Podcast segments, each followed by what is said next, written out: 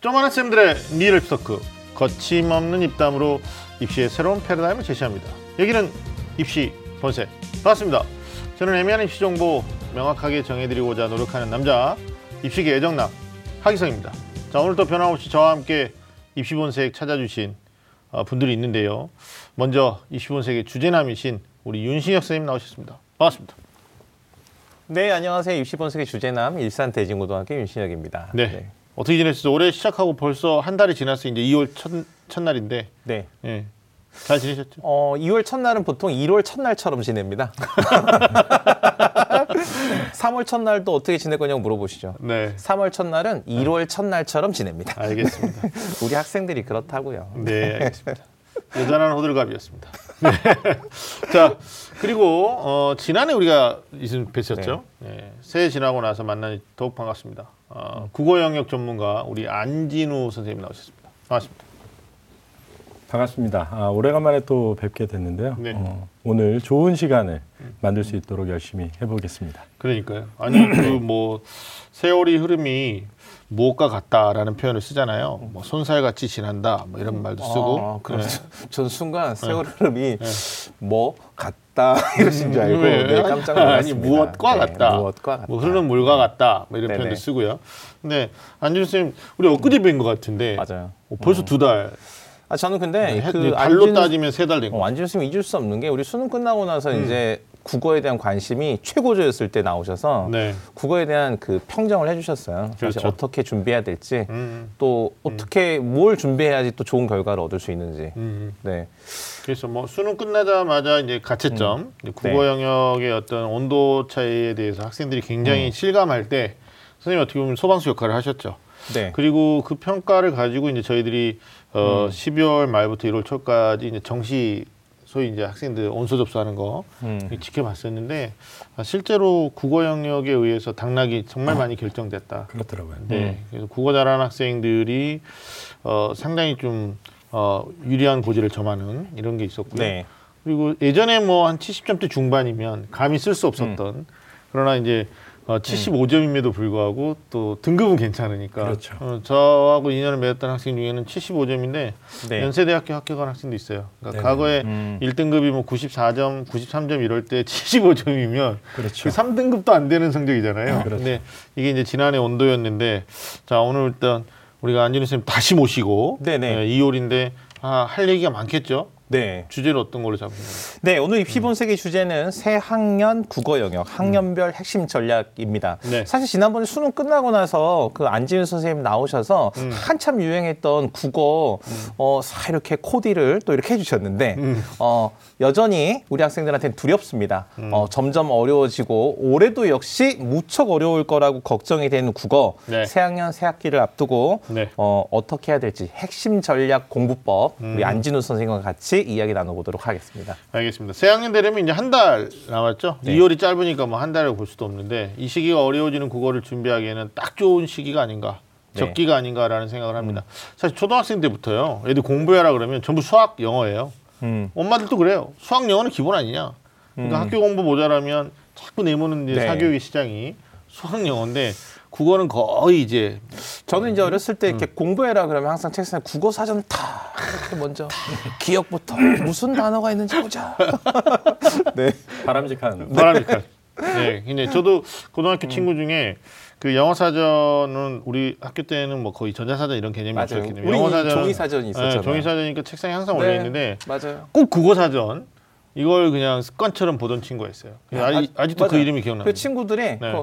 아나 나중에 뭐 될 것 같아 그러면 기다려봐 국어 사전 가지고 나오네 넌 목수야 이런 거 아니, 그 친구 법조계로 갔다는 게 후문을 네네. 듣긴 들었었는데 하여튼 국어 영역 자신이 없다면 이 시간에 꼭 네. 함께 해주시면 더없이 좋은 어, 시간이 되지 않을까라는 생각을 해봅니다. 우리 안지선님 나오셨으니까요. 그럼요. 예, 네. 뭐 네. 아까 유행하는 코디 말씀하셨는데 네. 국어 코디입니다. 그렇죠. 예, 네. 전문 코디. 한 달에 한 번씩 와서 이렇게 해줘야 되는 거잖아요. 그거 괜찮아요. 코디. 그것도 괜찮아요. 자, 본격적으로 입시본색 시작해 보겠습니다. 꽉 막힌 입시 전략부터 수준별 입시 정보까지 매주 금요일 밤 입시본색이 입시의 모든 것을 알려드리겠습니다. 입시라면 좀 안다는 쌤들의 real 입시 토크. 입시 본색. 본색.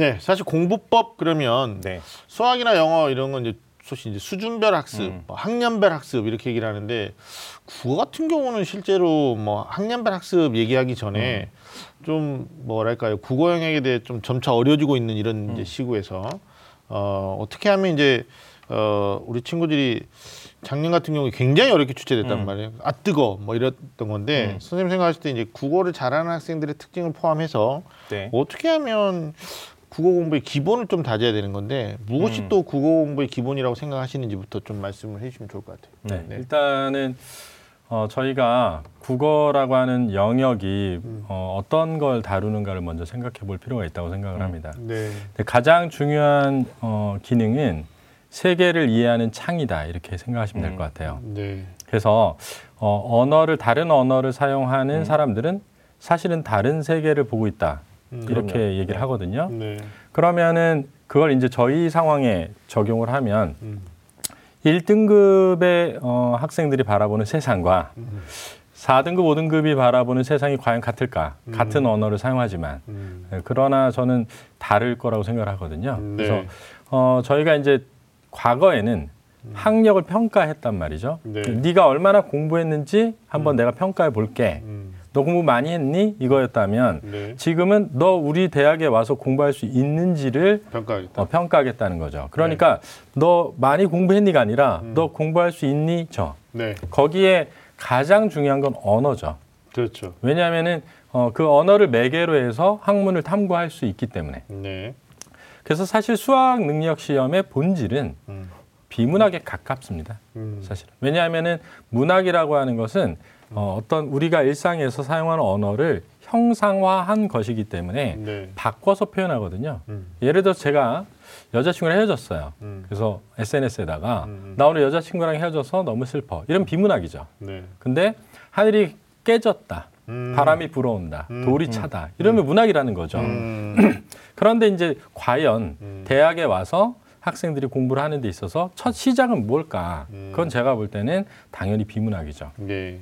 그렇죠. 그러니까 비문학 영역이 중요시 될 수밖에 없고 음. 또이 부분이 어려워지는 것이 어쩌면 당연하고 네. 세계적으로도 추세는 그쪽 방향이기 때문에 네. 앞으로도 비문학이 중시되는 것은 변함이 없지 않을까 이렇게 생각을 하고요. 예, 예. 어, 그러면 이제 우리 어, 학생들이 음.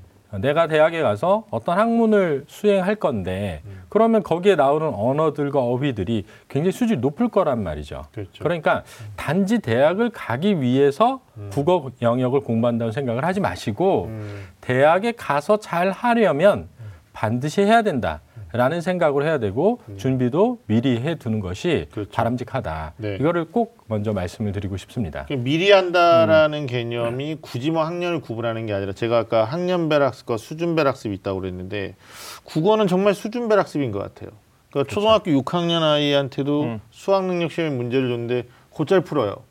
근데 수학은 아니 그렇거든요. 그러니까 네, 이게 그렇죠. 미리 한다라는 건 뭐 빠르면 빠를수록 좋지 않을까라는 생각도 하는데 선생님 생각도 공감하시죠?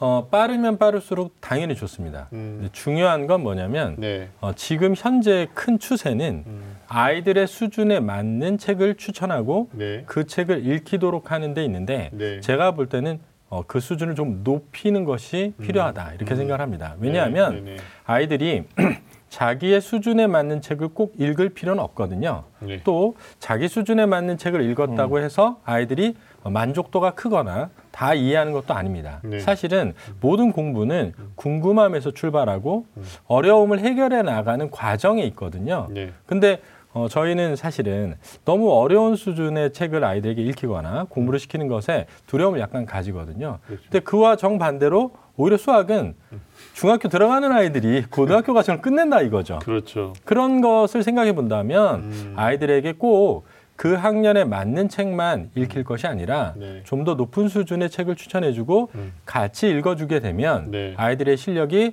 어, 빨리 오를 수 있죠. 그러니까 네. 국어 공부라는 것을 미리 시작할 필요는 없지만 네.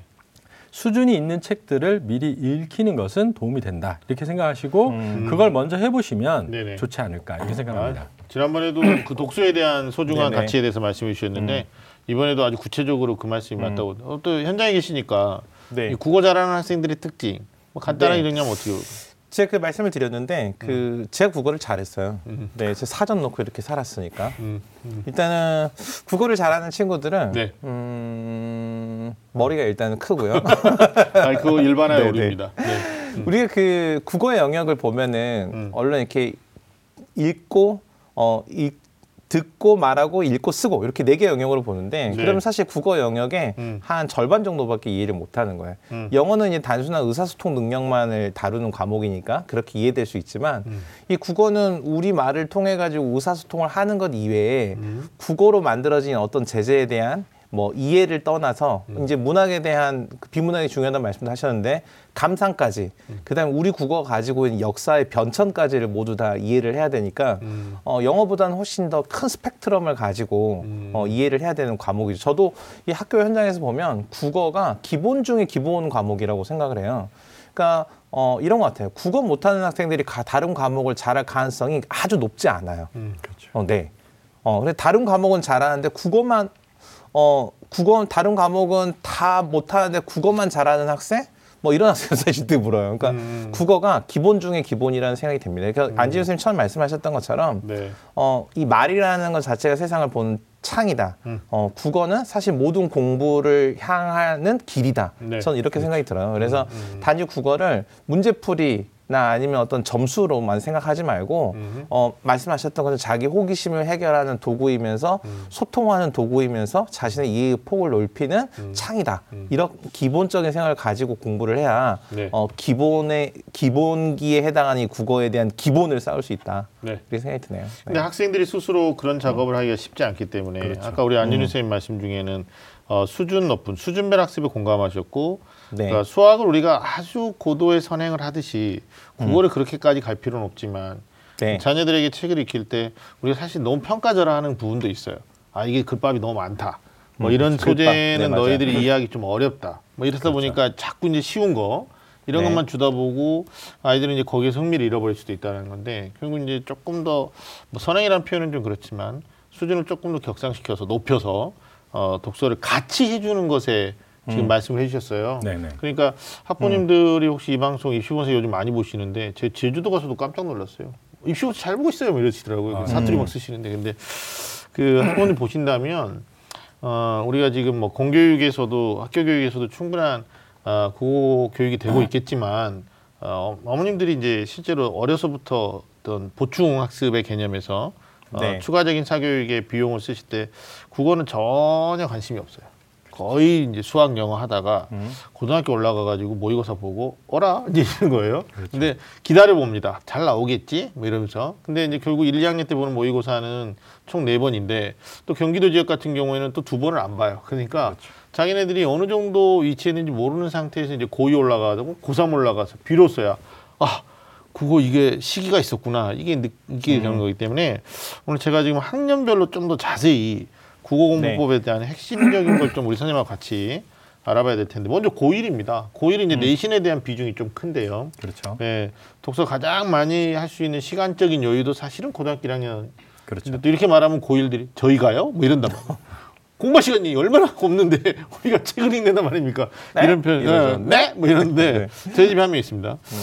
그러니까 이게 이제 고1인데 어, 좀 질문을 해드리겠습니다. 이게 어, 주위에서 독서 많이 하라고 권장하는데 진짜 얼마만큼의 독서를 해야 되는지부터 선생님 좀, 좀 이게 답이 있는지 모르겠습니다만. 예. 어, 이렇게 생각을 하셔야 될 것 같아요. 음. 뭐냐면은 어, 수능 국어 공부라고 하는 것이 있습니다. 음. 근데 이거하고 네. 이제 일반적으로 내신 공부하고 완전히 같지는 않습니다. 네. 이걸 먼저 이해를 하셔야 되고요. 네. 중학교 3학년 때까지 음. 우리 자녀가 국어에서 어, 점수가 잘 나왔을 확률이 높습니다. 음. 왜냐하면은 음. 절대평가이기 때문에 음. 다른 과목에 비해 국어는 쉽다고 여기는 학생들이 많거든요. 네. 그런데 가만히 생각을 해보면 자기가 국어 영역을 잘한다고 생각해도 사실은 1에서 4등급 이거든요. 네. 실제 고등학교에 오게 되면. 맞아요. 그러니까 나 국어 잘하는데 우리가 중학교 때 국어 잘했는데 실제로 고등학교 와보면 4등급인 거죠. 음. 그럼 굉장히 자신에게 실망을 하죠. 네. 그리고 아 내가 공부를 안 해서 그렇지 음. 하면 잘해 네. 하고 한단 말이죠. 네. 근데 하면 또 4등급이에요. 내려갈 확률이 높거든요. 그러면 자기가 이거 열심히 하는 거에 대한 두려움이 생겨요. 음. 왜냐하면 열심히 해도 안 되면 음. 열심히 하는 것에 대해서 두려움이 생기거든요. 아, 보상받지. 못하니까. 그렇죠. 그래서 특히 고등학교 1학년 올라가는 학생들의 부모님들은 음. 이 시기가 매우 중요하다는 거를 잘 생각을 해 두셔야 된다. 이 얘기를 먼저 드리고요. 네. 그다음에 이제 그 독서 지도의 경우에는 네. 과거에는 저희가 이제 입시 본색이니까 네. 대학을 가는 가장 그 넓은 길은 어, 저희 제가 생각할 때는 어, 학종이란 말이죠. 네. 학생부 종합 전형인데 음. 어, 왜 그러냐면 어, 상위 15개 대학 물론 이렇게 서열을 매기는 것이 옳지는 않지만 않죠. 그 대학의 비중이 가장 큰 게 학생부 종합 전형이고 네. 대부분의 명문 고등학교들의 입학한 결과를 보면 네. 학종으로 간 학생들이 굉장히 많거든요. 네. 그러면 이제 제가 생각할 땐 이거죠. 어, 지금 과거와 달리 음. 어, 약간 진로 독서보다는 음. 교과 독서 중심으로 바뀌고 있습니다. 어. 이 결과가 잘 나오는 학생들을 보면요. 네. 그러면 독서를 지도하실 때 음. 어차피 이 아이가 각 고등학교에 가서 사회 과목, 과학 과목, 국어 과목, 수학 과목, 심지어 음. 어, 영어 과목까지 공부를 할 거라는 거죠. 그러면 그각 과목별로 주어진 독서를 네. 조금 더 어려운 수준의 책을 해서 음. 독서록도 내고 네. 그 과목에 대한 관심도 가지라는 거죠. 제가 좋은 방법을 말씀드리면은 음. 아이들에게 먼저 각 과목 선생님에게 찾아가라고 하는 거예요. 네. 가서 아 제가 중학교 때까지 공부를 열심히 안 했는데 네. 네. 이제 공부를 열심히 해보고자 한다. 음. 좀 추천을 좀 해주시면 제가 읽어보겠습니다. 하면 선생님들이 추천해 주시거든요. 네. 그럼 다음에 읽고 찾아가서 모르는 거 물어봐요. 음. 음. 또 다음에 가서 독서록을 냅니다. 네. 그러면 이제 우리 선생님들이 어떻게 생각하시면 어? 전 녀석 봐라. 음. 공부 좀 하네. 음. 이런다는 거죠. 그러면 수행에서도 좋은 점수가 나올 수 있고 네. 또 독서를 이런 걸 하고 있다라고 적어 주신단 말이죠. 독서록을. 네, 네. 그러한 것이 음. 사실 학종에서 매우 중요합니다. 지금은 음, 음. 어, 각 과목 선생님들이 이 학생을 어떻게 평가하느냐가 매우 중요하거든요. 네. 그러니까 자 국어를 접근하실 때 독서를 몇 권을 할 것인가. 제가 생각할 때는 권수는 중요하지 않습니다. 왜냐하면 많다고 꼭 좋은 게 아니거든요. 음. 네. 그것보다는 음. 과목과 연계된 독서를 심화해서 함으로써 네. 각 과목에 대한 호기심도 가지고 음. 각 과목을 열심히 할 수 있도록 만들어 주면서 네. 독서를 하도록 하는 것이 좋고요. 네. 어, 예를 들면 서울대학교에 입학한 학생들이 가장 많이 읽은 책 치면 단과대별로도 나옵니다. 네. 맞아요.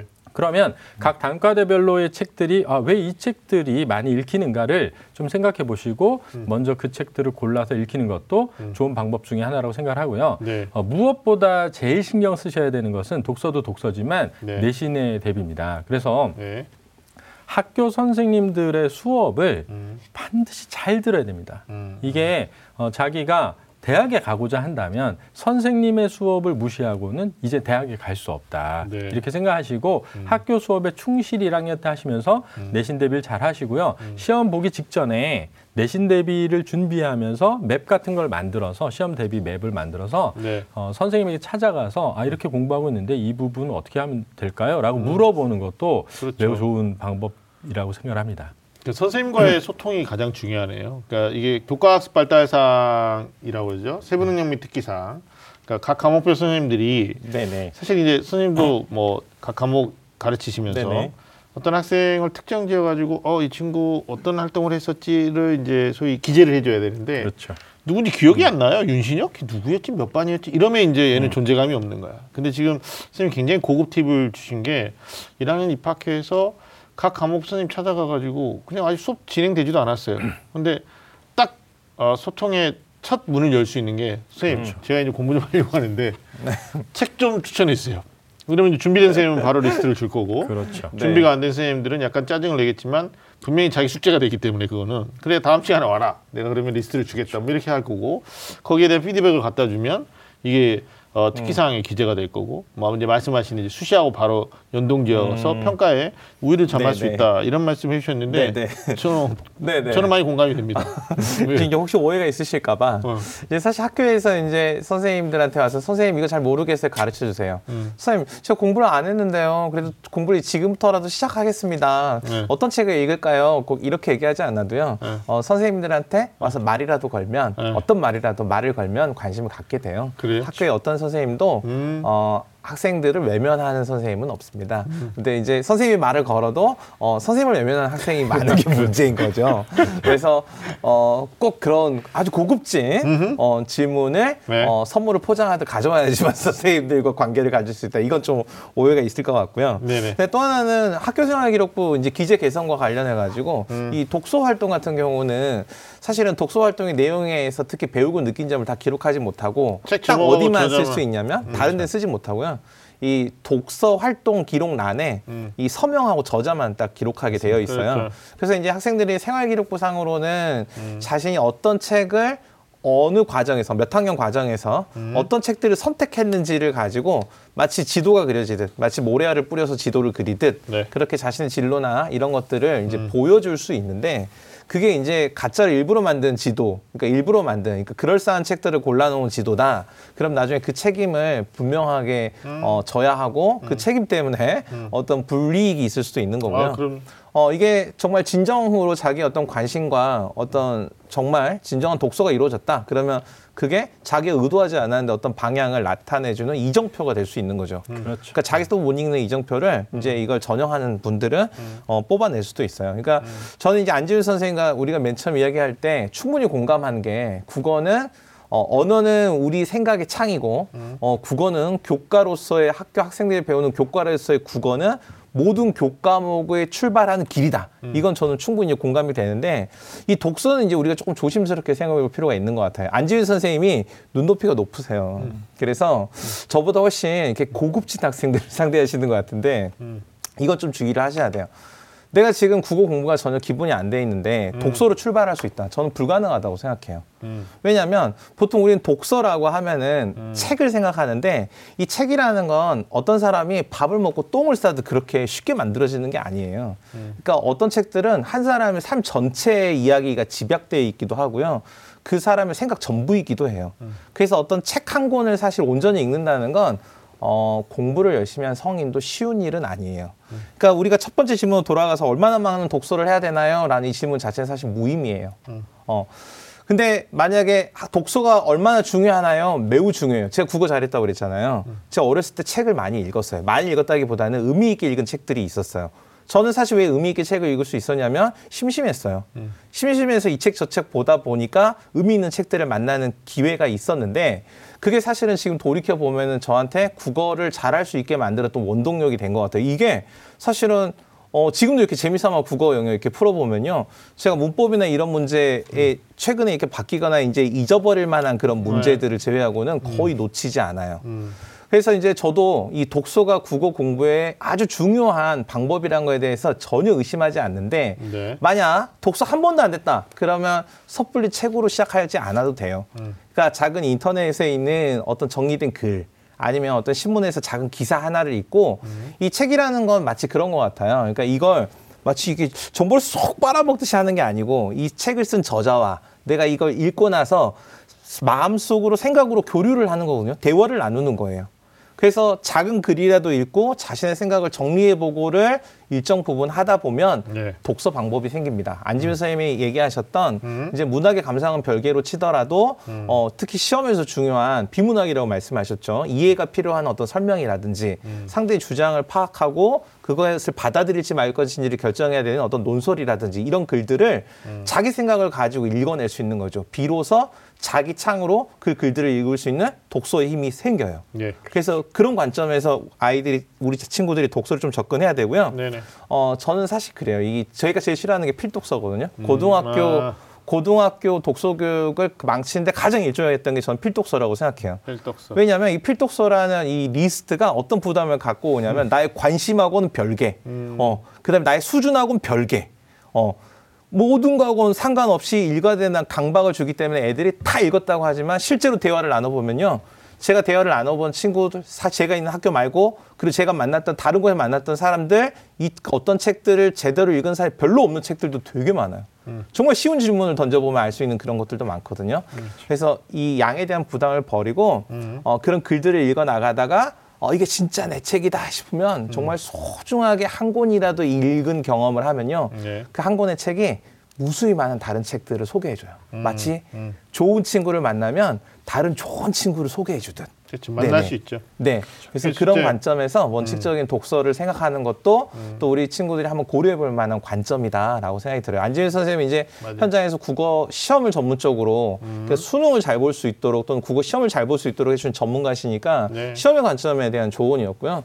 저는 이제 학생들의 원칙적인 독서의 관점에서 이런 점이 있다는 것도 한번 말씀을 드려야 될것 음. 같아요. 아니, 네. 실제 면접고사장에서 그, 그렇죠. 그 저자를 통해서 네가 인연을 맺었는데 그 저자와의 또 다른 인연은 또 무엇이었느냐를 이제 캐묻는 음. 그러니까 소위 이제 연계 작업인 거죠. 그걸 전혀 네. 모르는 학생들은 탈락하는 사례들이 많습니다. 음. 뭐두 분의 말씀을 종합하면 굳이 뭐 어떤 필독서가 정해져 있는 것 아니고 독서는 어떤 책이라는 수단으로만 국한할 것이 아니라 뭐 신문을 읽어도 독서가 되는 거고요. 그렇죠. 예, 좀 저는 여기서 이 첫 번째 질문, 이두 번째 질문인데 이 질문에서 우리 학생들이나 학부모님들이 좀 우리의 공감대 형성됐으면 바람이 있다면 뭐냐면 어, 우리 친구들이 너무 요즘은 그 독서를 하지 않으려는 것에 문제점이 있다라는 거죠.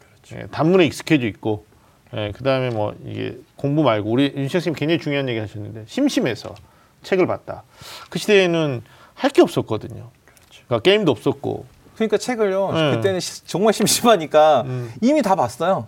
근데 그걸 굳이 다시 보고 또 보고 다시 또- 보면서 또 새삼스럽게. 놓치는 네. 걸또 뭐 그걸 다 끝내고 나면 이제 음, 이제 볼 게 없잖아요. 그러니까 그러니까. 아버지 책장이다 어머니 책장에 가가지고 맞아요. 꺼내야 보고. 예. 어, 네 그런 그러니까 경우가 아날로그로 하잖아요. 돌아가야 네네. 되는데, 근데 이제 저는 음. 무슨 생각이 좀 드냐면 네. 이제 지금의 아이들에게는 음. 어떤 독서를 사실은 저는 아까 의사소통의 이 음. 과정이라고 말씀하신 게 공감을 많이 했는데 네. 예를 들어서 내가 어 너의 어떤 대입을 위해서 음. 책을 읽어라가 아니라 그 과목에 대한 관심을 갖기 위한 책을 읽는 것이 음. 아까 말씀드린 것처럼 아이가 어, 과목 선생님에게 말 한 번 하지 않는 아이와 음.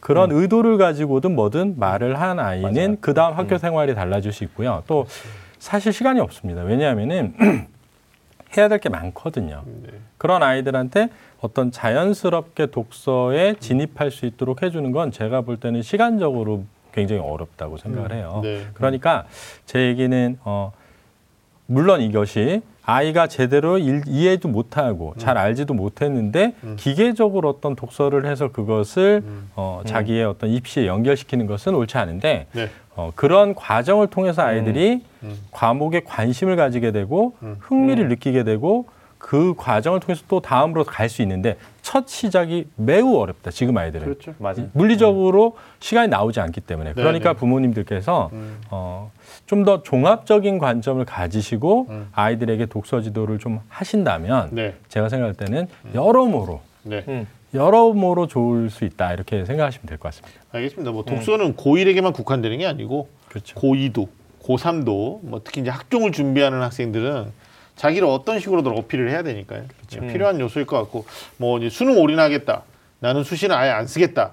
하는 학생들도 우리 선생님 두 분 선생님 말씀하신 것에 조금 힌트를 얻었으면 좋겠어요. 아, 내가 다른 공부를 하기 위한 어떤 길라잡이 역할을 할 수 있는 게 독서다. 그러니까 꼭 책이라는 수단이 아니어도 자꾸 문장을 읽으려고 하고 거기에서 모르는 단어를 음. 다시 이해하려고 하고 그렇죠. 예, 지적 호기심을 갖는 게 중요하다 말씀해 주셨고요. 자, 우리 지금 학년별로 다뤄봐야 되기 때문에 바로 네네. 이어서 고등학교 1학년 아까 내신 공부 굉장히 중요하다. 수업을 존중해야 된다. 선생님하고 eye contact도 중요하다. 이런 말씀 해 주셨는데 어, 이게 내신 공부 국어 그러니까 고등학교 1학년 내신 공부의 어떤 핵심 핵심, 전략. 음. 그다음에 기초를 좀 탄탄하게 잡는 방법. 요것 좀 정리 좀 부탁드리겠습니다. 일단 1학년 과정은 어, 저희가 이제 공통이라고 생각을 하시고 네. 전반을 다루고 있다 이렇게 이해하시면 될 것 같아요. 그러니까 현재 수능이 가지고 있는 어떤 체계를 어, 내용적으로 다 담고 있다 이렇게 이해하시면 될 것 같은데 중학교 때 고등학교로 올라오면서 가장 어렵게 여기는 것이 제가 볼 땐 두 가지가 있거든요. 네. 하나는 뭐냐면 어, 국어의 변천입니다. 음. 그러니까 과거에 우리 네. 언어가 어떤 모습을 가졌는지를 연구하는 것이죠. 이거를 네. 중세국어 문법이라고 해요. 네. 실제 수능에서는 많이 나오면 두 문제, 음. 대부분은 한 문제 정도밖에 나오진 않습니다. 비중은 낮죠. 네. 그러나 비중에 비해 난도가 음. 어렵기 때문에 아이들이 굉장히 어렵게 느끼고 내신에서는 그게 집중적으로 다뤄지기 때문에 음. 문항수가 많아집니다. 네. 그래서 거기에서 어려움을 느끼는 학생들이 많거든요. 네. 그래서 이 중세국어 문법을 좀 친숙하고 쉽게 이해할 수 있도록 음. 어, 미리 준비해 두는 것이 내신에는 도움이 된다는 생각이 들고요. 네. 그다음에 일반적인 문학은 저희가 이제 교과서가 있지 않습니까? 네. 자기가 배정받은 학교의 교과서 목록을 보시고 음흠. 거기에 들어있는 시 같은 경우는 사실은 짧기 때문에 그거 말고 네. 소설은 미리 읽어두시면 좋습니다. 음.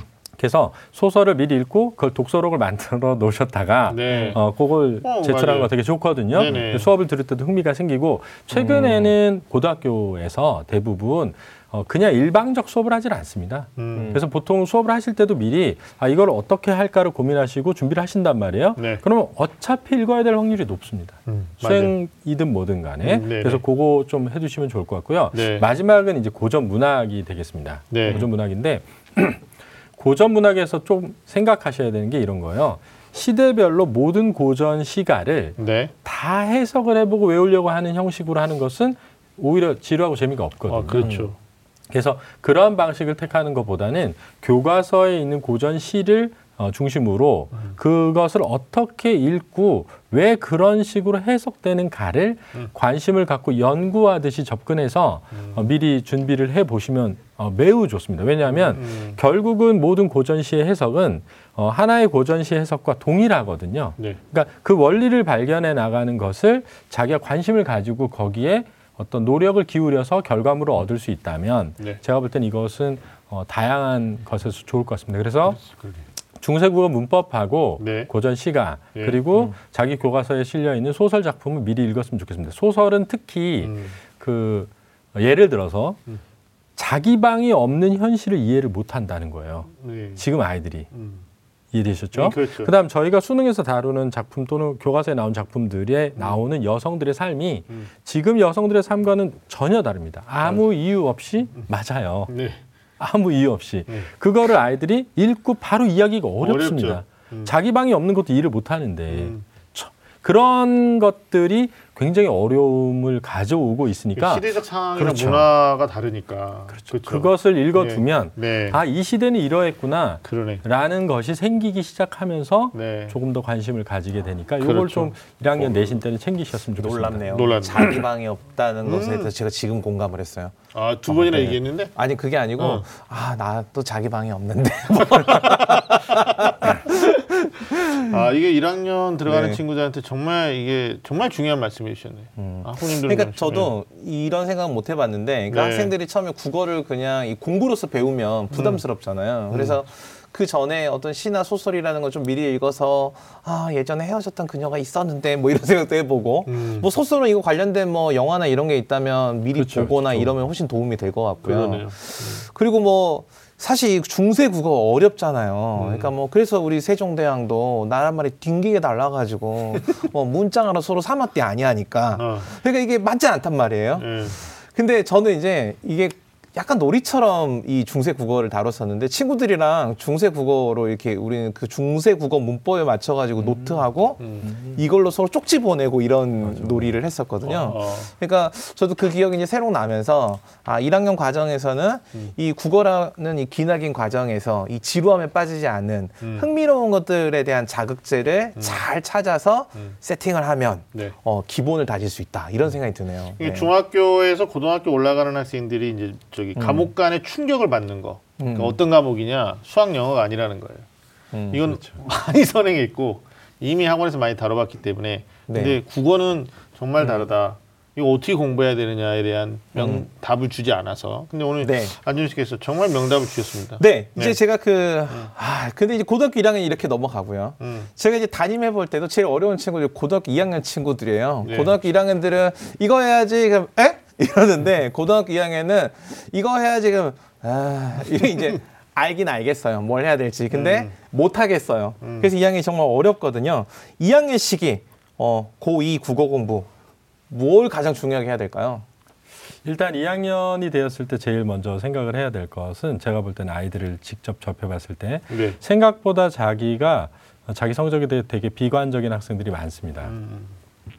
그래서 제가 먼저 말씀드리고 싶은 것은 1학년 때 내가 마음 먹은 만큼 성적이 안 나올 수 있어요. 왜냐하면 중학교 때 난 좀 잘했는데 음. 고등학교 와보니까 쉽지 않구나. 특히 이제 좋은 고등학교를 갔다고 자부하는 학생들이 훨씬 더 그런 절망감을 많이 가지거든요. 고등학교만 좋아. 안 좋은데. 네. 근데 2학년이 딱 됐을 때 제일 중요한 건 음. 자기가 너무 성급하게 자기를 포기하지 말아라. 음. 이게 이제 제일 중요하고 네. 그래서 내, 난 이제 내신은 아닌 것 같아. 음. 난 수능을 올인할 거야. 네. 이게 되게 위험한 음. 생각이다. 왜냐하면 네. 성적은 향상되는 것이 중요합니다. 물론 계속 잘 나온 학생들도 있겠죠. 그러나 성적이 1학년 때보다 2학년 때, 2학년 때보다 3학년 때 잘 나오면 되거든요. 네. 국어도 똑같습니다. 음. 1학년 국어에서 내신이 좋지 않았어도 2학년, 3학년에 조금씩 좋아지면 음. 분명히 자기에게 다양한 길이 열리니까 음, 그렇죠. 일단 첫 번째 포기하지 마라 음. 이거고요. 두 번째는 수능을 이제 본격적으로 준비할 시기가 되었다는 걸 아셔야 돼요. 그렇죠. 그래서 과거에 이제 2학년 학생들이 대부분 1학기 때는 문학을 위주로 하고요. 2학기 때는 문법하고 독서 위주로 음. 학교에서 가르치곤 했거든요. 네. 그래서 어, 실제로 이제 문학을 할 때 보통 어떤 작품에 대한 해설을 암기하는 형태로 많이 하게 됩니다. 거기에 그치지 않고 음. 실제 기출 문제들에서 나오는 개념어들의 정확한 의미를 예. 정리하는 것이 매우 중요합니다. 음. 그래서 2학년 때 꼭 하셔야 되는 건 뭐냐면 아 이제 내신을 포기하지 말고 내신에도 끊임없이 관심을 가지고 성적을 마지막까지 올리기 위해 노력해라. 음. 두 번째는 수능 준비를 이제 해야 된다. 근데 어떻게 할 것이냐? 네. 기출 문제 3년치를 6월, 9월 수능을 네. 아홉 9회가 되거든요. 네. 9회 만약에 1학기 때 문학을 중심으로 한다면 문학에 나와 있는 용어 정리를 해보라는 거예요. 음. 그래서 이 용어가 실제로 어떤 의미로 쓰이는지를 정확히 알아야 된다는 거죠. 그런데 그 용어들이 내신에서 다루어질 때랑 좀 다를 수가 다- 있습니다. 다르죠. 네. 그래서 그 차이점을 이해하는 것이 매우 중요하고 네. 그 차이점을 알아야 오개념이 생기질 않거든요. 네. 이번에 수능에서 사실 이제 모순에 대한 게 나왔어요. 네. 피, 나 피 이게 나왔거든요. 아이들이 굉장히 어려워했는데 음. 생각해 보세요. 애들이 배운 모순이 이거예요. 이 창으로 이 방패를 이 창은 모든 방패를 뚫는다. 이 방패는 모든 창을 막는다. 막는다. 그랬더니 그 창으로 그 방패를 뚫어봐라. 음. 그랬더니 어, 못 뚫었다. 네. 음. 못했다. 그래서 모순이다. 사실은 둘은 반대 관계거든요. 네. 모순 관계가 아니란 말이에요. 네. 왜냐하면 음. 이 창으로 방패를 딱 찔렀는데 음. 못 뚫었어요. 네. 그럼 창이 모든 방패를 뚫는다가 거짓이죠. 네. 그런데 옆에 창으로 뚫었더니 뚫렸어. 음. 그러면 이 방패가 모든 창을 막는다도 거짓이에요. 거짓이죠. 둘다 거짓이 된다는 거죠. 네. 그러니까 처음부터 모순이 사실은 아니었던 걸 음. 모순으로 배우고 음. 간 학생들은 음. 어 이거 모순인데 이럴 수 있다는 거죠. 그러니까 네. 오개념이 음. 굉장히 음. 많습니다. 실제로. 그러니까 음. 네. 이거는 선생님들이 잘못 가르쳐서라 기보다는 음. 아이들은 자기가 듣고 싶은 대로 들어요. 맞아요. 그래서 음, 맞아요. 그래서 음. 반드시 수능 기출 6월, 9월 기출을 모아서 시면 시대로 소설은 소설대로 음. 풀고 거기에 그냥 답이 왜 3번이냐 4번이냐 중요하지 않고 거기에 나와 있는 모든 용어들 어휘들을 내가 정확히 알고 있는지를 정리해 보시고 잘 모르는 어휘들이 있으면 학교 선생님에게 가서 네. 직접 물어보고 거기에 답을 어, 적고 네. 하는 음. 그런 과정을 하시면 네. 2학년 때에 꼭 필요한 수능 기본이 만들어질 것이다 이렇게 생각을 합니다. 야, 이게 음. 진짜 오개념이 진짜 많더라고요 학생들. 네. 그럼요. 네. 그러니까 이게 국어의 개념에 대해서 너는 국어 기- 개념이 뭐라고 음. 선생님 국어도 개념 정리가 있나요? 이렇게 반문하는 학생도 있단 말이에요. 그렇죠. 그러니까 모든 학문에 개념이 있는 건데 국어는 없다고 생각하는 거죠. 음. 그냥 우리말인데 문제 풀면 되지 않나요? 정말 4등급, 5등급의 공통적인 특징이 너 국어 공부 어떻게 하니? 문제 푸는데요.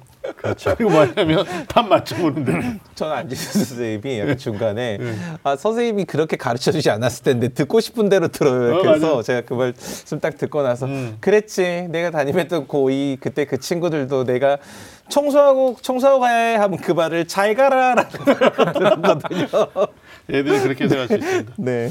아, 이게 기초 시, 기초부터 심화까지 고3이 되기 전에 이제 기본 다지기가 고2 학생들이 해야 되는 정말 그러니까 중요한 고2들이 예. 보니까 이제 고1이 기본을 다졌다면 고2는 기출 그러니까. 문제를 3년간의 기출 문제를 통해 가지고 시험에 대한 어떤 유형뿐만이 음. 아니라 시험에 대한 어떤 적응을 하는 기간을 고2에 마무리해야 될 것 같고요. 그다음에 네. 안지훈 선생님 말씀하신 것처럼 음. 국어가 보면 학생들이 국어 수능 시험이라든지 아니면 대수능 모의평가 보면은 국어 제재 보고 학생들이 놀라워하거든요. surprise 항상 음. 늘 새로워서 그래서 그 제재 자체를 모두 다 통달하기는 어려워요. 하지만 음. 이 개념 을 분명히 가지고 있으면 어떻게 바뀌어 나와도 음. 어떤 새로운 게 나와도 우리 친구들이 꼭 어, 좋은 결과 만들 수 있을 것 같아요. 네. 알겠습니다. 아까 말씀하신 고전 문학 같은 음. 경우에는 어 뭐 이게 분리해서 그 안에 이제 고전 시도 있고 고전 소설도 있고 그렇잖아요. 그렇죠. 이거 똑같은 개념에서 분리 작업이 좀 필요할 텐데 좀 구체적으로 공부하는 방법과 또 음. 문법 공부 또 아이들 배제할 수 없거든요. 그렇죠. 예, 그것과 독서 중에서 또 어느 거 먼저 해야 되는 것이 옳은지 물어보는 학생들이 있는데 좀 짧게 정리 좀 해주시죠.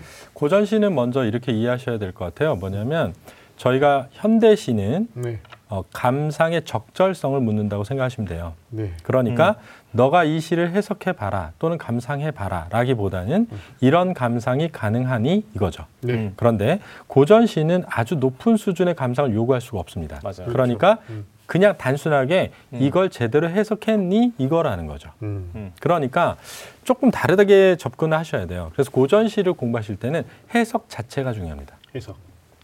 그런데 해석을 암기하면 반드시 잊어버리게 돼 있거든요. 네. 그래서 해석을 암기하려고 하지 말고 내가 직접 소리내서 읽고 음. 스스로 해석을 해보고 음. 그것에 답을 맞춰보고 왜 그런 식으로 해석될 수밖에 없는지에 대한 이유 찾기를 꼭 하셔야 돼요. 네. 아무 이유 없이 외우는 건 무조건 음. 잊어버리게 돼 있거든요. 네. 그렇게 제가 생각할 때는 가사 예를 들면 관동별곡 하나만 해도 음. 네. 관동별곡 하나만 그렇게 제대로 해놔도 많은 것들이 해석되기 시작할 거거든요. 음. 근데 왜 안 되냐 면 관동별곡을 달달 외웁니다. 음. 해석을. 네네. 네. 그리고 난 다음에 다 까먹어요. 음. 그러니까 음. 고전 시간을 그렇게 하셔야 되고 고전 소설의 경우에는 사실은 네. 어, 주제는 일관됩니다. 음. 그러니까 권선징악적 주제가 굉장히 많기 때문에 음. 주제 파악은 어렵지 않은데 예를 들면 그 과거의 관계가 되게 이해가 안 돼요. 예를 들면 과거에 음. 두 부인이 나왔어요. 네.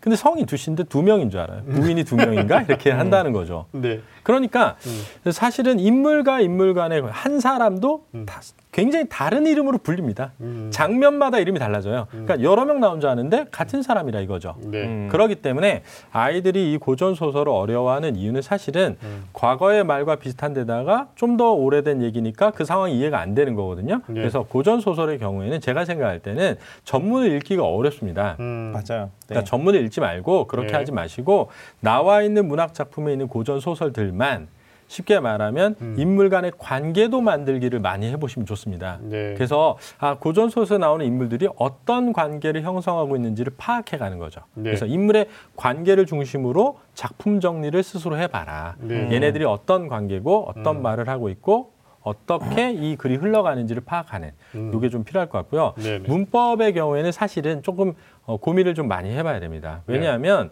어, 과, 과거와 지금 바뀌는 수능 체계에서 음. 과연 문법을 공부하는 것이 나에게 유리할 것인가 불리할 것인가에 대해서 음. 이제 고민을 좀 해봐야 되죠. 지금 2학년의 경우에는 사실은 이제 음. 어, 아마 필수적으로 할 것 같고요. 네네. 그 밑으로 가면은 과연 내가 문법을 할 건가 화작을 할 건가인데 음. 일반적으로 제가 판단할 때는 아이들은 화작을 많이 할 거거든요. 것 예. 그러니까 네. 문법의 경우에는 사실은 조금 접근을 음. 좀 고민을 하신 뒤에 하셔도 늦지 않을 것 같습니다. 네. 문법 문제가 또 많지 않죠.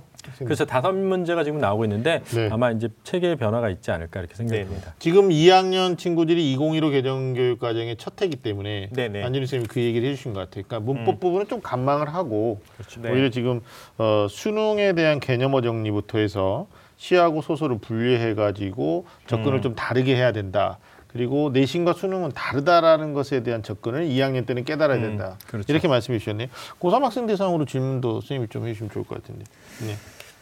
고3 학생들. 네. 네. 이제 고3 학생들은 사실 이제 국어 공부에 음. 사실은 기존에는 국어 국어 자연스럽게 공부할 거라고 생각했는데 음. 이제는 국어 신경 써서 해야 되거든요. 예. 음, 그렇죠. 근데 이제 고민이 있어요. 그러니까 음. 고3의 수, 내신을 어, 어느 정도 가져갈 건지 아니면 음, 수능에 훨씬 더 시간을 많이 투자해야 될 건지 그래서 수능 국어와 내신 국어 음. 이거 어떻게 연계하면 좋을지 이게 우리 지금 가장 많이 고민을 하고 있고요. 네. 그다음에 이제 문학이라든 비문학 이제 문법도 말씀해 주셨는데 네. 영역별로 쪽집게 같은 꼭 집어서 효율적인 방법 이거 좀 알렸으면 좋겠다. 뭐 이런 네. 생각이 들어요. 네. 네. 일단은 과거에는 사실은 고3 학생들이 대부분 EBS 교재를 가지고 음. 내신을 했습니다. 네. 그래서 대부분 그 내신이 곧 수능 준비가 될 수 있도록. 네. 그러니까 물론 어, 학교마다 조금씩 차이는 있을 수 있거든요. 근데 네. 어, 대부분의 학교들은 EBS를 반영을 해서 EBS 교재를 가지고 실제 수업을 하기도 했거든요. 네. 지금 이제 EBS 반영비를 낮추겠다고 공언한 상태이기 때문에 음. 조금 더 관망할 필요는 있다고 생각이 되는데요. 네. 그렇다 하더라도 어, 일선 고등학교에서 음. 수능과 완전 분리된 것을 고3 때 가르치기는 굉장히 부담이 크다고 생각이 됩니다. 그렇죠. 그리고 제가 알기로도 과거나 영재고에서도 음. 어, 조금씩 조금씩 수능 비중을 늘려가고 있는 걸로 알고 있거든요. 그래서 네. 아마 제 생각엔 내신 대비가 곧 수능 대비가 될 것으로 어, 이해를 하고 있고요. 네네. 부담 그래서 갖지 않아도 그렇죠. 되겠네요. 그래서 음. 고3 1학기 때는 저는 내신에 진짜 음. 2학년 때까지의 내신을 자기가 떼어봐서 음. 어, 좀 집중할 필요도 있습니다. 오히려 음. 왜냐하면 역전을 만들 수 있는 계기가 되기 때문에 맞아요. 그때는 좀 고3 1학기 때는 내신 대비와 수능이 분리되기 되지 않기 때문에 어, 내신 대비에 좀 집중을 하시면서 수능 공부를 하셨으면 좋겠다 이런 생각이 들고요. 예. 제가 아까 우리 저희 입시 본색을 보신 부모님들은 만약에 1학년 때, 2학년 때 저희가 말한 대로 하셨다면 음. 아주 큰 이익이 이제 돌아오는 거죠. 왜냐하면 그렇죠. 예. 교과 독서를 한 것이 사실은 전부 비문학의 음. 전초전이거든요. 네네. 요게 어느 정도 굉- 굉장히 어렵지만 내가 그걸 읽고 독서록을 내는데 형식적인 것이 아니라 이해하려고 읽은 학생들이다. 음. 그리고 그걸 꾸준히 해왔다. 음. 그렇다면 이제 드디어 고3이 돼서 대역전극을 할 수 있는 거죠. 왜냐하면 고2 때하고 고3 때하고 비문학의 수준이 굉장히 달라지거든요. 그러면 아이들은 그 격차를 못 견딥니다. 음. 그러니까 그냥 읽다가 아웃되는 거예요. 그렇죠. 읽다가. 그런데 그런 학생들은 기본적으로 자기 체계 안에 음. 기존의 독서를 통해 이제 알게 된 것들이 들어 있다는 거죠. 그게 음. 문제를 풀기 위해서 문제집을 푼 게 아니기 때문에 음. 체계화되어서 들어왔을 확률이 높거든요. 독서의 네. 가장 좋은 점은 음. 지식을 그냥 필요한 부분만 뽑아서 가져온 것이 아니라 네. 기승전결이 있단 말이에요. 그 네. 책 안에. 그렇죠. 아까 말씀하신 것처럼 음. 인생이 담겨 있기 때문에. 그러면 어떤 한 가지 책이 나에게 굉장히 많은 체계를 만들어주기도 해요. 음. 그럼 제가 생각할 때 국어를 잘하려면 우리 안에 체계가 많이 들어 있어야 돼요. 외부 세계를 인식할 수 있는 체계. 음. 그러니까 저희가 세계와 자기 내부에 있는 세계가 같진 않다고 아까 말씀드린 것처럼 언어에 따라 다른 세계에 살고 있다고 말씀드렸던 것처럼 네. 자기 체계가 많이 준비된 학생들은 글을 읽을 때 빠르게 연결이 됩니다. 음. 들어봐요. 그리고 다르게 쓰인 말도 아 결국 같은 말 하는구나 라면서 읽게 되거든요. 근데 네. 그런 체계가 없으면 계속 새로운 말- 정보가 나오기 때문에 음. 읽어갈 수가 없고 어느 순간 이해가 안 되는 부분이 딱 만나게 되면 그때부터 글자만 읽기 시작해요. 그럼 아이들이 시험지에 아무것도 안 치거나 음. 네. 다 밑줄 거 있거나 중요한 부분을 표시하면서 읽어 가다가도 네. 그 부분부터 엉망이 되기 시작하거든요. 네. 그래서 저희 이 프로그램 꼭 보신 부모님들은 음. 그냥 단지 어, 얘가 독서로 내기 위해서 하는 것이 아니라 네네. 고3 가서 결국 국어에서 비문학을 잘하려면 음. 그러한 체계들이 많이 있어야 된다. 그러나 음. 물론 그게 전부 해결해 주지는 않습니다. 네. 그래서 어, 저는 세 가지 생각을 해야 된다고 생각해요. 뭐냐면 음. 수능은 주어진 시간 안에 푸는 것이기 때문에 시간. 어, 점수를 올리는 게 중요합니다. 네. 일 1점이라도. 그러니까 지금 고1, 2 과정을 거쳐서 내가 만들어진 체계가 있죠. 네. 그러면 내가 어떤 글을 읽을 때 이해하는 정도가 다 다를 거예요. 음. 하지만 이해를 못했다고 꼭 문제를 틀려야 되는 건 아니죠. 음. 그러니까 내가 이해한 상태에서 최선의 결과가 나올 수 있는 방법을 자꾸 자기 스스로 찾아가야 되는데 네. 이제 제가 한 말씀 지난번에 드렸던 건데 모든 걸 이해해서 풀려고 하지 마라. 음. 네. 이해가 안 될 땐 넘어가라. 아, 이거 이 부분은 보고 풀어야지 하고 그냥 표시만 간단히 해놓고 넘어가고요. 네. 보고 푸는 것이 안 될 때는 결국은 합리적 추론으로 음. 답안을 그냥 도출해라. 그 안에서. 네. 그래서 수능 고3이 꼭 기억해야 될 건 이겁니다. 뭐냐면 음. 내가 완벽해지고 싶죠. 인간 누구나. 그러나 음. 우리는 완벽할 수 없습니다. 제2의 대안과 음. 제3의 대안을 고3 때는 반드시 만들어라. 네. 내가 글을 읽고 이해해서 푸는 거 좋은데 이해가 안 될 땐 어떻게 할까? 음. 안 보이면 어떻게 할까?에 음. 대한 걸 갖고 시험장에 가는 학생과 난 이해가 될 거야. 난 잘해. 한 학생은 결과가 너무 달라지니까 그러네. 반드시 어, 아마 학교에서도 도움을 얻을 것이고 또 네. 학원에 다닐 수도 있고 네. 다양한 방법으로 고- 공부를 할 텐데 네. 그걸 할 때 꼭 우리 저희 어, 입시 본색. 어, 본색을 음. 시청하는 학생들은 그 선생님들이 말한 것이 안 통할 때. 안 될 때 난 뭘 할 건가에 대해서 꼭 고민을 하고 가시면 예. 좋은 결과를 만들 수 있다. 차선에 대한 매뉴얼이 있어야 된다 이 말씀이거든요. 음, 그렇죠. 예, 저는 굉장히 인상 깊었던 게 그렇게 길고 어려운 지문을 다 이해하려고 노력하는데 국어가 자꾸 우리말이다 보니까 읽히니까 그렇죠. 계속 보고 있더라는 거예요. 근데 아니다. 수학처럼 모르면 패스. 그렇죠. 예, 넘어갔다 와서 시간이 몇 분 되는지 평소에 연습 체크해가지고 내가 이제 시간 배분해가지고 문제를 풀어나가면 정답률을 더 끌어올릴 수 있는데 학생들이 그게 안 되더라고요. 소위 이제 멘붕이라는 게 다른 과목에서 오는 게 아니라 국어에서 오는 것 같아요. 그렇죠. 예, 1교시라서 오는 게 아니라 말씀하신 것처럼 차선에 대한 매뉴얼이 전혀 없었다. 그러니까 사실은 그 학생들이 이 우리 말로 되어 있다 보니까 음. 읽히, 읽으면 언젠가는 읽히고 말 거야라고 생각하지만 사실은 어, 고전 문학은 사실 읽는다고 읽혀지지 않고요. 그 다음에 비문학글 같은 경우는 사실은 대부분은 다루는 대상 자체가 어떤 우리의 경험적 대상 또 어떤 사실 세계의 대상이 아니고 보통 추상적 개념들을 가지고 어떤 의사를 전달하는 과정으로 설득을 하거나 또 어떤 이해를 요구하는 설명을 하거나 이런 방식으로 전개되다 보니까 네.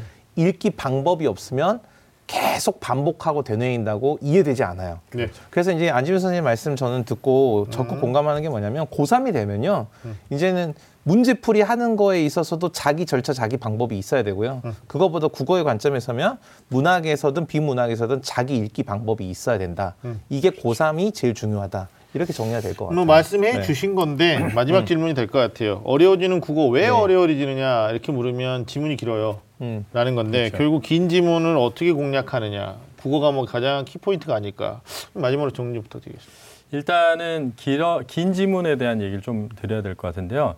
일문단에 나와 있는 안내를 잘 봐라. 음, 그래서 문단과 문단의 연결고리를 찾는 게 되게 중요하다. 이 네. 얘기를 꼭 드리고 결국 이번에 가장 어려웠던 지문도 사실은 이런 거예요. 뭐냐면 어, A와 B라고 하는 두 가지 설명하고 있는 거거든요. 네. A는 뭐냐면 형이상학적 변화입니다. 음, 그러니까 서양에서 어, 태양 지구를 중심으로 우주가 형성되었다 해서 음. 과학적으로 태양을 중심으로 우주가 형성되었다고 훨씬 간단하고 분명하게 설명이 됐던 거예요. 음. 그런데 왜 과학자들이 안 갈아탔을까? 음. 왜냐하면 그렇게 되면 자기의 세계관을 바꿔야 되니까. 그렇죠. 음. 그런데 결국은 음. 케플러라는 학자가 너무나 분명하고 자명하게 그걸 입증해 버렸고 음. 뉴턴이 나중에 그걸 연역적으로 증명했기 때문에 세계관이 바뀌었다. 그럼 중국은 음, 서양의 과학을 받아들이면서 네. 어 우리 옛날 과학 별로였네. 그런데 성리학은 최고야. 음. 네. 이랬다는 거죠. 근데. 그 다음엔 어 성리학 야 이상한 것 같아.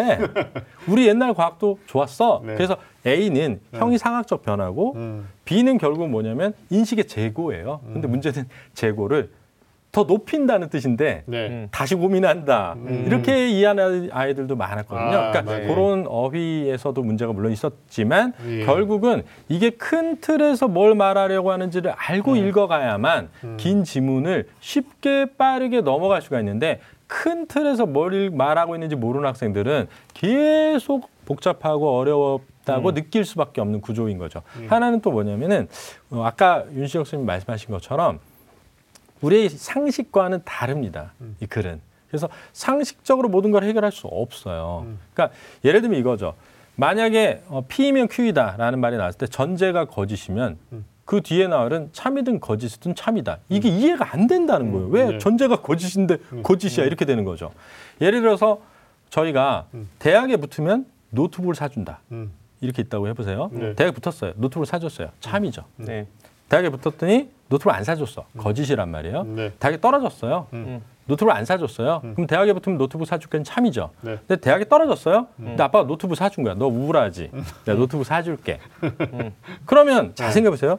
대학에 내가 떨어졌어요. 음. 근데 아빠가 노트북을 사줬어. 그럼 대학에 붙으면 노트북을 사줄게. 음. 참이란 말이에요. 음, 네. 떨어졌는데도 사줬는데 음, 음. 붙으면 더 사주겠죠, 당연히. 그렇죠. 그런데 이게 그 순간에 그러한 사례를 찾기가 어렵습니다. 음. 그럴 때는 그냥 받아들이셔야 돼요. 음. 음. 아, 그냥 이 말을 그대로 난 이건 이해할 수 없어, 지금. 그러니까 여기에 그냥 표시해두고 이렇다라고 하는 전제하에 뒤에를 그냥 읽어야 돼. 라고 음. 가셔야 되는데 대부분 브레이크가 어디서 걸리느냐. 글을 읽다가 음. 자기의 상식과 반대되는 어떤 개념들이 나올 때 네. 아이들이 그때부터 거기에 관심을 가져요. 음. 그 지난번에 윤시혁 선생님 말씀하신 것처럼 거기서 학문 탐구를 시작해요. 이게 왜 이렇게 되지? 이러면서 지금 빨리 뒤에 문제 풀어야 되는데 정치면 박사하게 받네가. 그 부분을 넘어가는 네. 것이 어렵다. 제가 볼 때는 지금 우리 음. 고3 학생들이 긴 지문을 대비하는 데 있어서 매우 중요한 음. 어, 관점이라고 생각을 합니다. 그러니까 그- 개념어에 대한 네. 오개념도 문제가 되네요. 그렇죠. 그러니까 안지현 선생님 아까 예로 드셨던 그 조건 명제에 있어서 참 거짓을 구별하는 음. 이런 거 이제 학생들이 어 그냥 이 결과 그러니까 P이면 Q이다 해서 Q만 가지고 생각하면은 노트북을 안 사줬는데 거짓이지 이렇게 된단 말이에요. 네. 어 이제 그런 것들은 개념 기본적으로 개념에 대한 문제가 있는 거고요. 이제 네. 저는 이제 저도 이제 국어 교사는 아니지만 팁을 하나를 드리면 예전에 제가 이제 학생들 논술 지도를 할 때 대학이 한참 긴 지문을 제시문으로 제시할 때가 있었어요. 음. 그러면 이제 학생들이 지문을 읽고 또 읽어도 무슨 내용인지 모를 때 시간은 정해져 있잖아요. 그때 제가 항상 하는 게 있었는데 어 비문학글 특히 이런 글들은 어, 눈으로 읽어서는 모른다. 오직 손으로만 읽을 수 있다. 음. 그래서 항상 뭘 시켰냐면 이 긴 글에 있는 이 마디 마디가 있어요. 그게 음. 이제 단락인데 안지일 네. 선생님이 아까 첫 단락을 보고 전체 단락의 구조를 파악해라라고 말씀하셨는데 이 단락의 핵심적인 내용을 자기 생 자기 이해 안에서 한 문장으로 정리하는 작업만 하면서 넘어가도요. 네. 이 얼개가 자기 이해 안에서 전부 다 한 번에 맞춰집니다. 음. 그러면 마치 허리뼈를 맞춰서 몸을 일으켜 세우듯 음. 그렇게 구조만 딱 맞추면 음. 문제에서 다시 찾아봐야 하는 어떤 문제가 있다고 하더라도 어디에 음. 있는지 이미 알고 있는 거죠. 그래서 한 번 읽을 때 다시 돌아가지 않고 분명하게 읽으려면 자기 방법이 있어야 되는데 음. 경험적으로 제가 생각해 봤을 때 가장 좋은 방법은 이 단락이라는 건 글을 읽는 사람이 한 번에 이해할 수 있는 분량만큼의 조각이에요. 네. 한 번에 먹을 수 있는 고기 같은 거죠. 썰어 놓은 고기. 음. 그래서 그것만큼은 정확하게 이해하고 정리하고 넘어간다. 그러면 눈으로만 서너 번 보는 것보다 훨씬 효율적이다. 음. 네. 제가 진짜 이 말씀 진짜 중요한 거고요. 네. 수험생들이 이렇게 생각하시면 돼요. 뼈대만 건지고 살은 찾아가서 다시 보고 푼다. 음. 그러니까 다 이해하려고 하지 말고 아까 윤 교수님 말씀하신 것처럼 핵심이 되는 뼈대의 줄거리만 네. 정리해보는 연습을 하시면 도움이 될 것 같습니다. 네, 네. 그러니까 영어 공부할 때 보통 끊어읽기 하잖아요. 애들이. 국어도 마찬가지로 좀 그랬으면 좋겠는데 그냥 아니 이게 분명히 반복 해서 강조하려고 하는 부분들이 있어요. 그것까지 또 거기서부터 학문적 탐구를 하려고 하는 친구들이 많다 보니까 시간에 이제 정체가 되는 건데 아, 오늘 굉장히 좋은 말씀에 학습적으로 도움이 많이 되지 않았을까. 시간이 더 있었다면 좀 학년별로 좀 깊이 있는 얘기 더 나눴을 텐데 이것만으로도 충분히 어, 국어 영역 향상에 좀 길라잡이가 됐으면 좋겠다. 특히 새 학년에 어, 국어 영역에 대한 중요성, 또 필요성, 또 당위성 이런 것들이 오늘 시간을 통해서 좀 전략적 접근이 됐으면 좋겠다라는 생각을 해보게 됐습니다. 자 마지막으로 우리 어, 새 학년 앞두고 있는 학생들 어, 국어 공부 열심히 할 수 있을 거라고 생각하는데 응원의 말씀 좀 부탁드리겠습니다. 일단 입시 본색을 음. 어, 자주 시청하십시오. 아. 그러면 좋은 네. 길이 열립니다. 그리고 음. 어, 늘 긍정적인 어, 생각을 가지시고 잘 될 거란 생각으로 공부하시면 잘 될 겁니다. 아 고맙습니다. 유 선생님도 오랜만에 응원의 말씀. 네, 저는 이제 그 응원의 말씀 이제 해주셨으니까 음. 안준 선생님 말씀 오늘 다 정리해 보면 결국은 자기 방법인 것 같아요. 음. 그러니까 어, 누가 진짜 고수가 어, 코디가 와서 입에 떠넣어줄 수 없습니다. 어, 우리 안준 선생님 같은 코디가 오셔서 이렇게 훌륭한 말씀 해주셨지만 결국은 음. 1, 2, 3학년 모두 시기에 맞는 자기 방법을 찾아라 꼭 기억해 주셨으면 좋겠어요. 네. 알겠습니다. 국어 1교시를 다른 시간으로 바꿀 수 없을 것이다라는 게 일반적인 생각이죠. 뭐 한국사를 먼저 보자라는 어떤 창의적인 아이디어도 나왔지만 어차피 수능 1교시는 국어입니다. 한국사를 예. 수능 1교시는 국어입니다. 그 1교시기 때문에 겪는 부담감은 학생들로서는 피할 수 없다. 이 과목에 대한 어떤 중요성을 인지하시고 어, 학습의 밸런스, 수학 영어에만 치중하는 것이 아니라 수학하고 70%, 영어 30% 하다가 국어 공부할 시간이 없었어요. 이건 아니라는 거죠. 어, 방송을 통해서 좀 자극이 됐으면 좋겠다라는 생각을 합니다. 여러분들에게 알찬 새 학기가 시작되는 초석이 됐으면 좋겠습니다. 자, 오늘 소중한 시간 함께 해주신 우리 안진우 선생님 그리고 윤시혁 선생님 고맙습니다. 자, 매주 금요일 밤 좀 아는 쌤들의 리얼리티 토크는 다음 주에도 계속됩니다. 지금까지 함께 해주신 여러분 감사합니다.